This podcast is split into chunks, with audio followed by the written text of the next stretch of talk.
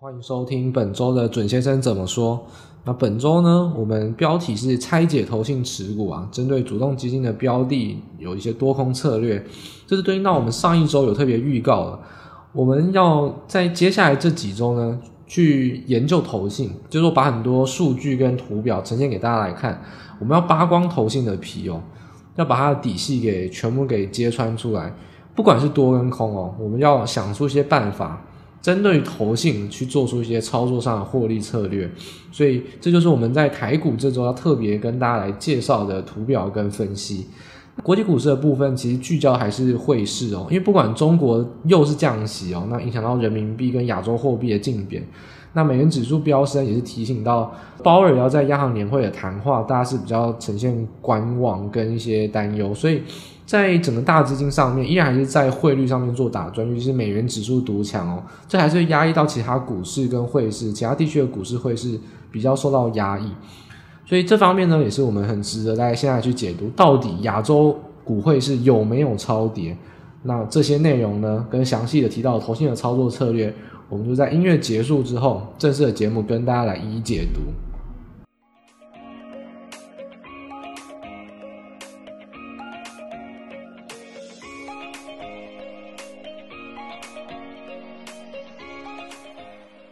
好，首先我们先从国际的一个盘势方面来看起哦。第一个聚焦的议题当然是中国再降息。那中国再降息其实也没什么大不了的，因为上周呢，中国就已经调降了 MLF，就是中期借贷便利，而且还调降了逆回购，都是十个基点哦，十个 base point，basis point。所以这其实就已经透露出降息的预期啦。因为 MLF 先调之后呢，再就是调 LPR。LPR 就是所谓我们称降息升息啊，就是说他们借贷的一个标准的一个利率。这一周啊，就是说在递延到这一周，果然诶宣布了 LPR 的变动是降息没有错。但是有一个点要特别特别注意哦，降息其实基本上你看得懂中国政策的人啊，其实你大概都会知道。但是连我都会有点惊讶的是，又非对称降息，非对称降息这件事情是什么呢？如果啊，你平常看新闻根本就不会注意到，因为大家都总是对中国的经济方面啊，就是很喜欢讲片面之词啊，都不喜欢去研究数据。但是这件事情，你如果是听我的周报呢，我在三个月前就讲过了。为什么？三个月前中国调降 LPR 的时候呢，我们就已经跟大家介绍过非对称降息了，因为我们说这是连续第二次嘛，五月是第一次，八月是第二次，什么意思呢？非对称降息就是提到。大家可以去复习我们五月那一周的内容哦。LPR 有分两个，五年期的 LPR 跟一年期的 LPR，也就是因为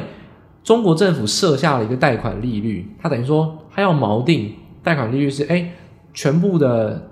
银行哦，你都要看准那个利率，你不能就脱离那个利率啊，那等于它是一个下限。哎，那其实就影响到一件事情哦。如果五年期的 LPR 基本上是谁会锚定到那个利率呢？长天期的贷款利率。基本上都是房贷，所以我们会认为说五年期 LPR 就是中国政府对房贷利率所做的调升调降。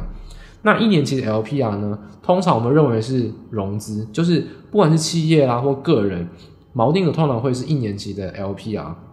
在这个点来看，不对称降息就发生在五年期又降的比较多，一年期降的又比较少。这次。而上一次五月份哦，是五年期降十五个 basis point，但一年期没有降。那这一次呢，五年期又再降十五个 basis point，一年期只降了五个 basis point。所以五年期的利率降息降的比较多，一年期的利率降息降比较少。讲白话一点，就是要救房地产，就是要救 GDP。那讲更难听一点，就是五月份你你非对称降息已经做过一次了，你现在还要继续做。讲难听点，就是房市救不起来嘛，所以中国目前的房市真的就是救不起来，因为其实信心上面有很大的打击啊，像是之前呃村镇银行的挤兑啦，或者说烂尾楼还是不时的出现，然后但目前四川缺水缺电，气氛上差很多。例如说，你看上海跟苏州，他们都是用到部分四川这边就是西电东送的电，诶，他们晚上很多不管是什么大楼啊，或是呃公共的造景啊，或者说什么。灯啊，都是要关掉。这种气氛之下，你觉得会有消费气氛？你觉得会有呃景气好转的这种心情吗？以中国人民来看，每天新闻都在报很热、缺水、缺电，然后你住在上海，外面的路灯可能开一半，原本的造景很漂亮，全部关掉。你觉得这个气氛会有让他们有兴奋、觉得经济好转的感觉吗？所以，其实不管是实质上的一些经济事件，跟看起来上气氛上的差异，其实中国目前都还是没有办法去转变这个信心上的打压。因为从去年的房市，还有各种莫名其妙的打压经济的策略，然后到去年苏州限电，今年初又封城。其实一直以来都是中国自己砸自己的脚啊，所以现在看起来其实信心还是没有回温，所以不管是人民币持续的贬值哦，这个资金汇出的压力就造成说沪深三百指数很弱。那当然，亚币的竞贬从人民呃离岸人民币啊，其实也是会影响到像台湾、韩国甚至是东南亚货币等等。所以回归到经济本身啊，再怎么讲，中国的原物料需求是全世界最大。那它的终端消费也是也是全世界第二大或第三大，所以它还是会影响到整个全球经济哦。就是我们一直提到了中国跌倒，全世界不会吃饱，但是台湾呢会相对而言比较暗爽，就是说中国可能损伤一百，我们也会损伤，但我们可能损伤三四十或四五十，对我们相对来说当然是还好，但是不管怎么样，对于全球而言都不会是好事哦，因为中国的。需求在原物料方面是第一大，在终端消费是前二三大。整个房地产不起色，GDP 就是没有起色，那整个中国的消费跟信心都还是很疲弱。所以这一点，从中国政府又一次的降息哦，逆势的逆着全球降息，而且又是非对称降息哦。其实中国政府是真的有点没有办法，因为你都已经摆明了，对不对？我非对称降息，五月已经说我要救房市了，而且又。丢了很多莫名其妙的策略，还记得我们跟大家分享过吗？说买房子送工作这种很白痴的话都讲得出来，他就是要救房市，还是救不起来。所以这点要比较提防，是中国的需求很弱，对于全球经济后面呢、啊，其实也不会有什么太中长期的乐观展望，就是啊。那另外一个汇率的部分，就是说美元指数啊，美元指数最近还是很强哦，又来到历史因为波段高附近啊，不是历史新高，波段高附近，又回到七月初的这个高点啊，就是接近一百亿啊。那其实美元指数的上扬，但对于风险性资产，就是股市会有直接上的压抑。那尤其是对于非美国地区哦，重要的一些像是欧洲啊、亚洲股市，是资金层面上股汇双杀的问题，就是说会有同涨同跌。股汇同时联动的问题，所以股汇双杀，这是最近欧亚股市都是比较面临到的问题。但是我们也一再提醒大家哦，就是美元指数，美元指数不要一直拿着美元指数讲，然后你根本不懂美元指数是什么。就是说你拿这个指标呃分析之前，请你先至少连定义都看得清楚。美元指数它是一对到一篮子货币，里面没有台币，也没有韩币。所以美元指数不能代表所有汇率跟它的走势，美而且美元指数有一个很要不得的现象，就是美元指数有超过一半的权重都是欧元，所以一直在强调美元指数很强，一部分当然是大幅升息，就是然后呢很多钱先汇回去美国的的货币市场，或者说 ONRP 去做短线的停泊，去做避险，但是。还有另外一个因素，就是欧元真的占美元指数太大的比重，是欧洲真的太烂，欧元真的太弱，所以美元指数相对来说很强。所以我们一直提到说，欧洲当然是首当其冲啊，战争在他的那边打，天然气又有地缘性的影响，亚洲一直以来都是吃 LNG，就是我们是跟呃。跟印尼啊，或是跟什么中东啊去进口天然气、液态天然气，但是欧洲一直以来有很大的部分国家，欧陆国家都是跟像是俄罗斯啊等等是走管线。那打仗这个段，他们天然气是直接少掉一大半哦。在这方面一直提醒大家，欧洲市场是最为惨重的、最为惨淡的，而且他们产业结构本来就有问题嘛。这其实我们上个月有提到，半导体、电动车、生技，在近五年来。每一次这些产业成为焦点、成为爆发成长的时候，基本上不是美国就是东亚，都是被这两个地方磁有一些磁吸的效应，所以欧洲非常非常惨，所以美元指欧元也就相对而言会很弱势，然后呢，美元就会变得美元指数变得很强，但还是要提醒大家，美元指数强，如果有一部分的原因是来自于欧元，那亚洲货币确实是会有被低估了一个疑虑。那我认为现在这个时间点，就是大家非常值得去关心。以东亚市场，就是说台湾跟韩国在外资眼中就是绑在一起。现在的汇率其实真的被压得很低，像新台币本周已经守不住三十块了，已经央行放贬了，就是直接放到三十点二、三十点三。韩元也是哦，因为韩元目前缴出来的呃成绩是出现贸易逆差，所以不管怎么样，这两个汇市哦都被拿来当做贬值的理由。但是真的有这么弱吗？你仔细去想，比通膨。比目前的经济成长，就算比未来的成长展望，没有一个比欧洲弱势。甚至反过来讲，我认为台湾跟韩国不会比美国还要凄惨啊。所以以货币而言，现在如果你因为降息的人民币亚洲竞贬，或者因为欧洲很欧元很弱势，美元指数很强，去压抑到亚洲的货币，尤其是东亚的货币，我觉得是真的有点过了头，因为。美元指数在这么强的情况下被拿来当做压抑其他货币的理由，但实质上，台湾跟韩国两个货币对美元，其实我觉得真的不应该这么弱，因为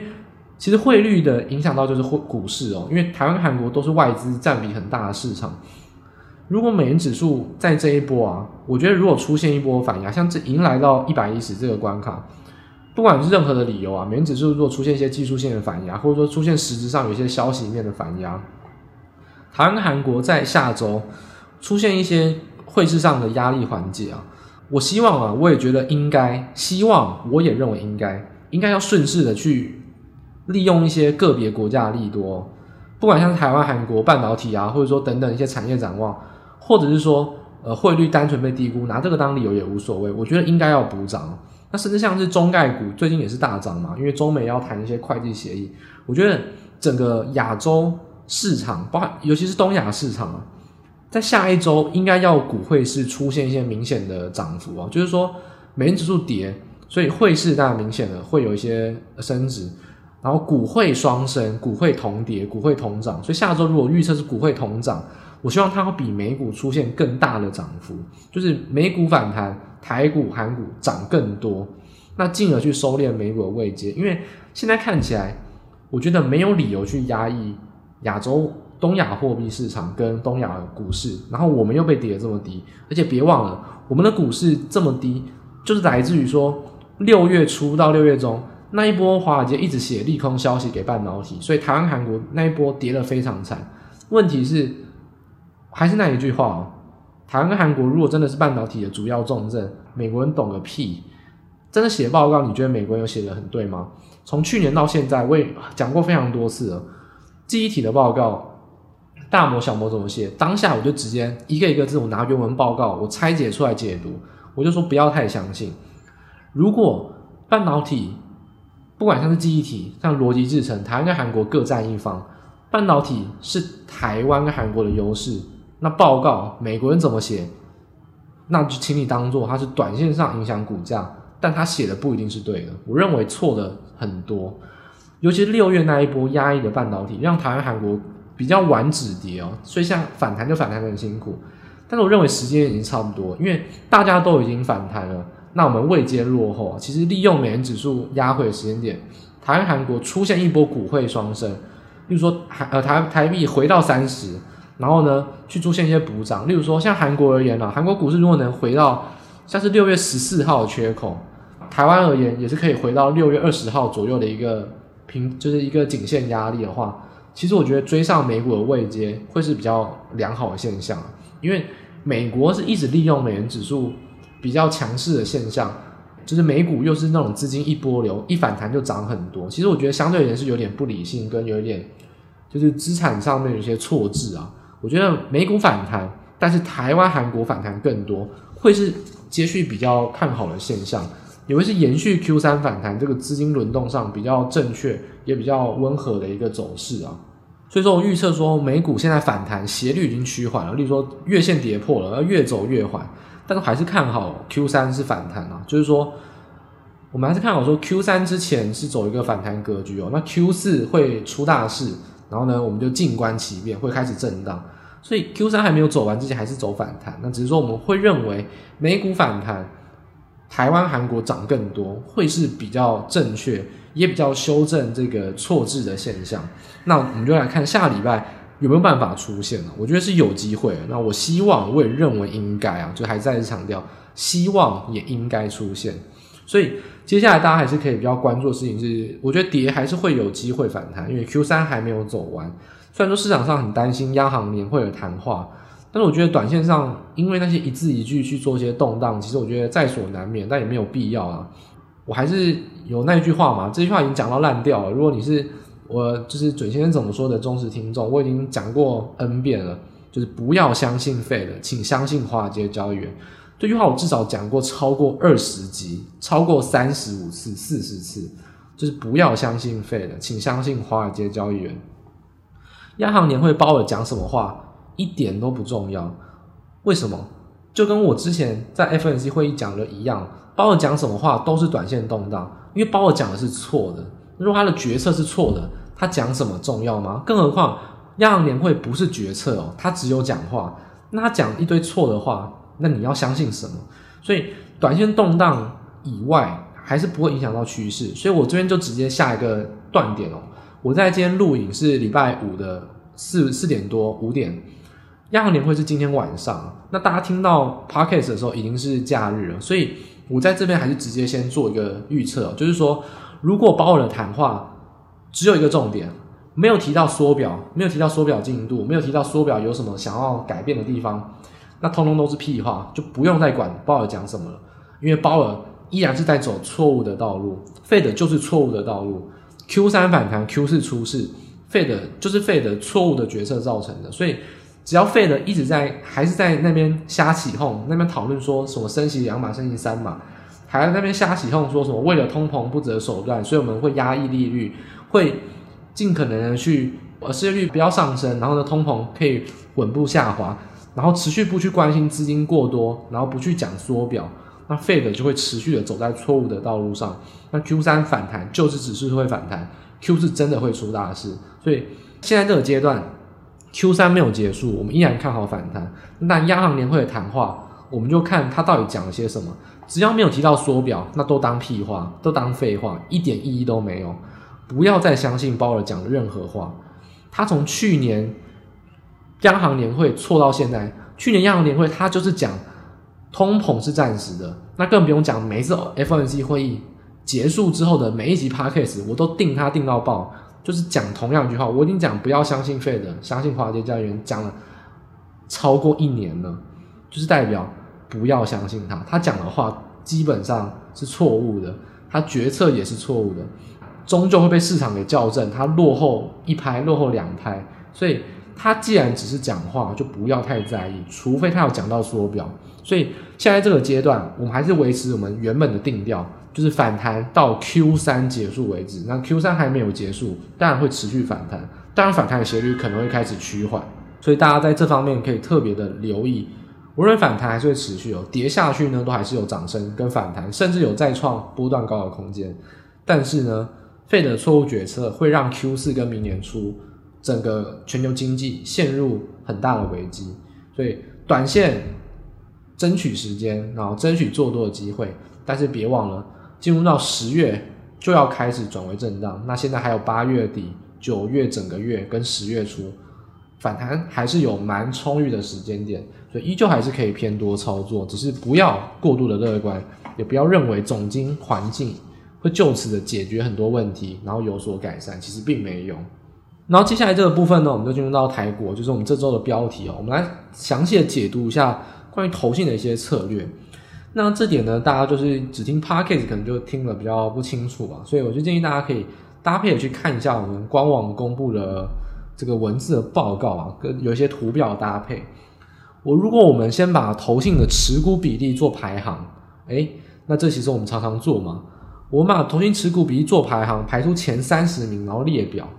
然后再加上一件事情哦，这件事情其实很久没有做什么呢？其实呢，就是我们在封关之前啊，还记得吗？我有一集的 Podcast 标题是安联投信最疯的那一个，跟投信对做。在封关之前，就是二月的那一集 Podcast，其实我们就做过一件事情，就是把投信持股比例排行前三十的个股啊，我们去把它背后最主要的持股投信给抓出来，就是说持股最多的几家投信，那例如举一个例子，现在全台股持股比例最高的呃公司是建策，十六点六六趴的投信持股。那它主要的持股机构是统一跟复华投信，那国泰投信也有，那少一点点。那例例如，我们再举个例子，呃，上半年我们举的例子是安联投信嘛，那时候我们讲说安联投信是最疯的那一个，然后要跟他对坐，那时候我们就特别举例安联投信。安联最喜欢买高价股，最喜欢买矽智财，很喜欢高价锁码去炒作这种高估值的股票。举例来说，矽智财、世芯跟智源主要的持股投信就是安联，然后还有像是力旺也是安联，然后当然也有一些国泰啊、统一小小一些小部分的投信，但是矽智财主要的指标投信是安联，所以我们利用这两个作为核心指标，就第一个投信持股做排行，第二个。把投信持股做排行之后，每一档个股前三十名个股，每一档个股背后的指标投信给抓出来。当然，这之中不乏也有被动基金哦，例如说大连大、人保、英业达、维新、技嘉、光宝科，这些全部都是零零五六跟零零八七八，就是两个头号高股息成分股的 ETF。所以这些就不是主动基金哦，所以我们就把这些去区分出来。它到底是主动基金还是被动基金？然后它主动基金的话，它是哪一家投信？那为什么我们要特别列出是哪一家投信呢？这其实我们也有多多少跟大家提过，帮大家复习一下。因为主动基金非常喜欢抱团炒作股票。简单来说，我们就举一个例子，用上尾投控三七零八上尾投控来举例，你可以去翻出上尾投控它的投信持股明细，你会发现很美妙的一件事情。基本上就是一家投信在买，就是兆丰。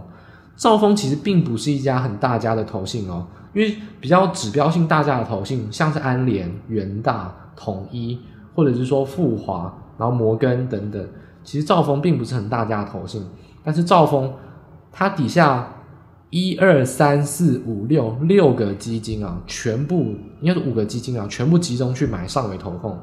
等于说他自己去炒作这张股票。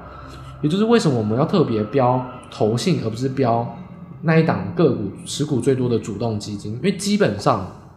台湾的投信都有一个非常呃讲好听一点是坏习惯，讲难听点就是非常贱的一个手段，就是很喜欢把他们那个投信旗下的所有基金一起去买同一档股票，因为这样子它就可以制造出投信连买，因为先买后买，然后持续买，可以制造出投信连买跟大买。而且有效的去做价、做量去拉抬，他自己把股票从半山腰拉到山山顶，吸引融资、吸引当冲、吸引所有的市场目光，把它变成一个市场热门股，在那边炒作。如果炒到翻倍，他从高档到货就可以赚很多。这是台湾的主动基金非常喜欢做的一件事情，就是自己拉他自己的标的，然后呢去制造出热门股，希望融资跟当冲还有散户。在高档上面去爆大量，让他们有获利了结的机会，所以追价追高是主动基金最喜欢做的事情。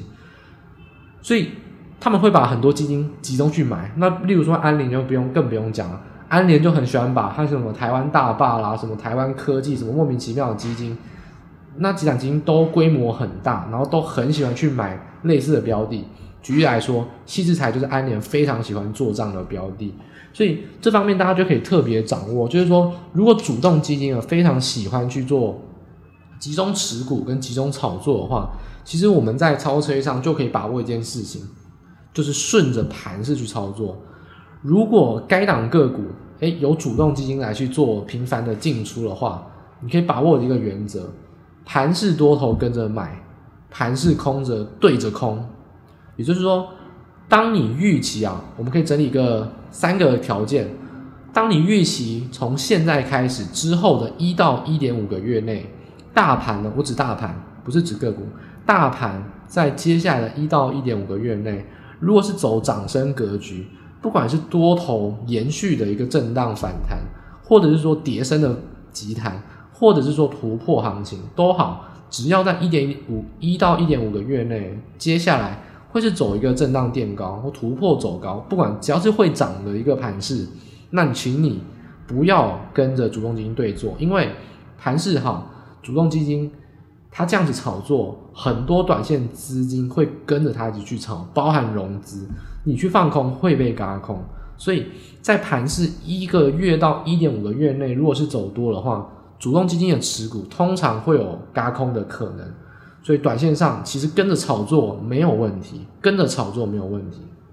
但如果第二个条件，接下来一到一点五个月内大盘是走震荡的话，我会建议你，请你如果持股之中有投信在买，尤其是主动基金在买，建议你逢高就调节哦。那如果你还要在震荡之中做一些短线操作，买跟卖都避开投信的爱股，不要跟他去玩，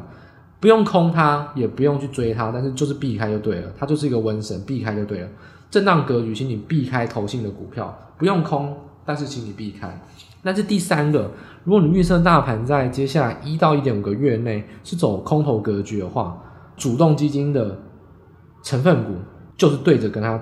干就对了，就是跟他放空，对着空，就是跟我们二月讲的事情是一样的。例如说，我们二月那个事情，我们就下一个结论，我们结论是针对安联投信，所以包含很多细资产的股票，你可以看一下它的股价上半年涨怎么样子。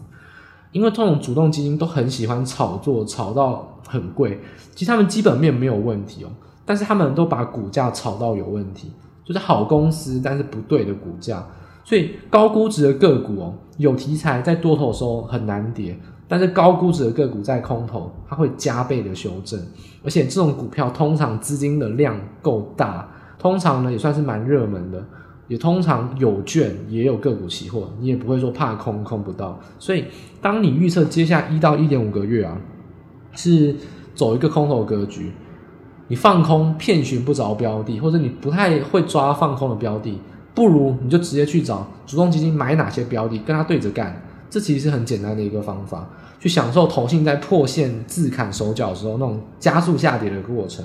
会有一些短波段的急跌，所以这点是在这个阶段这一集帮大家整理的一个内容，就是说主动基金的持股特别特别的去抓出来，主动基金很喜欢买跟卖的股票，基本上你在多头预测接下来走多的时候，要是顺势。走震荡的时候呢，就避开，不要空它。但是如果走空头的时候，要跟它对着干。他买什么你就空什么。他买很多，然后也没有再连续买超，其实你是可以去做一个布局放空的，跟它对着干是没有错的。所以预测大盘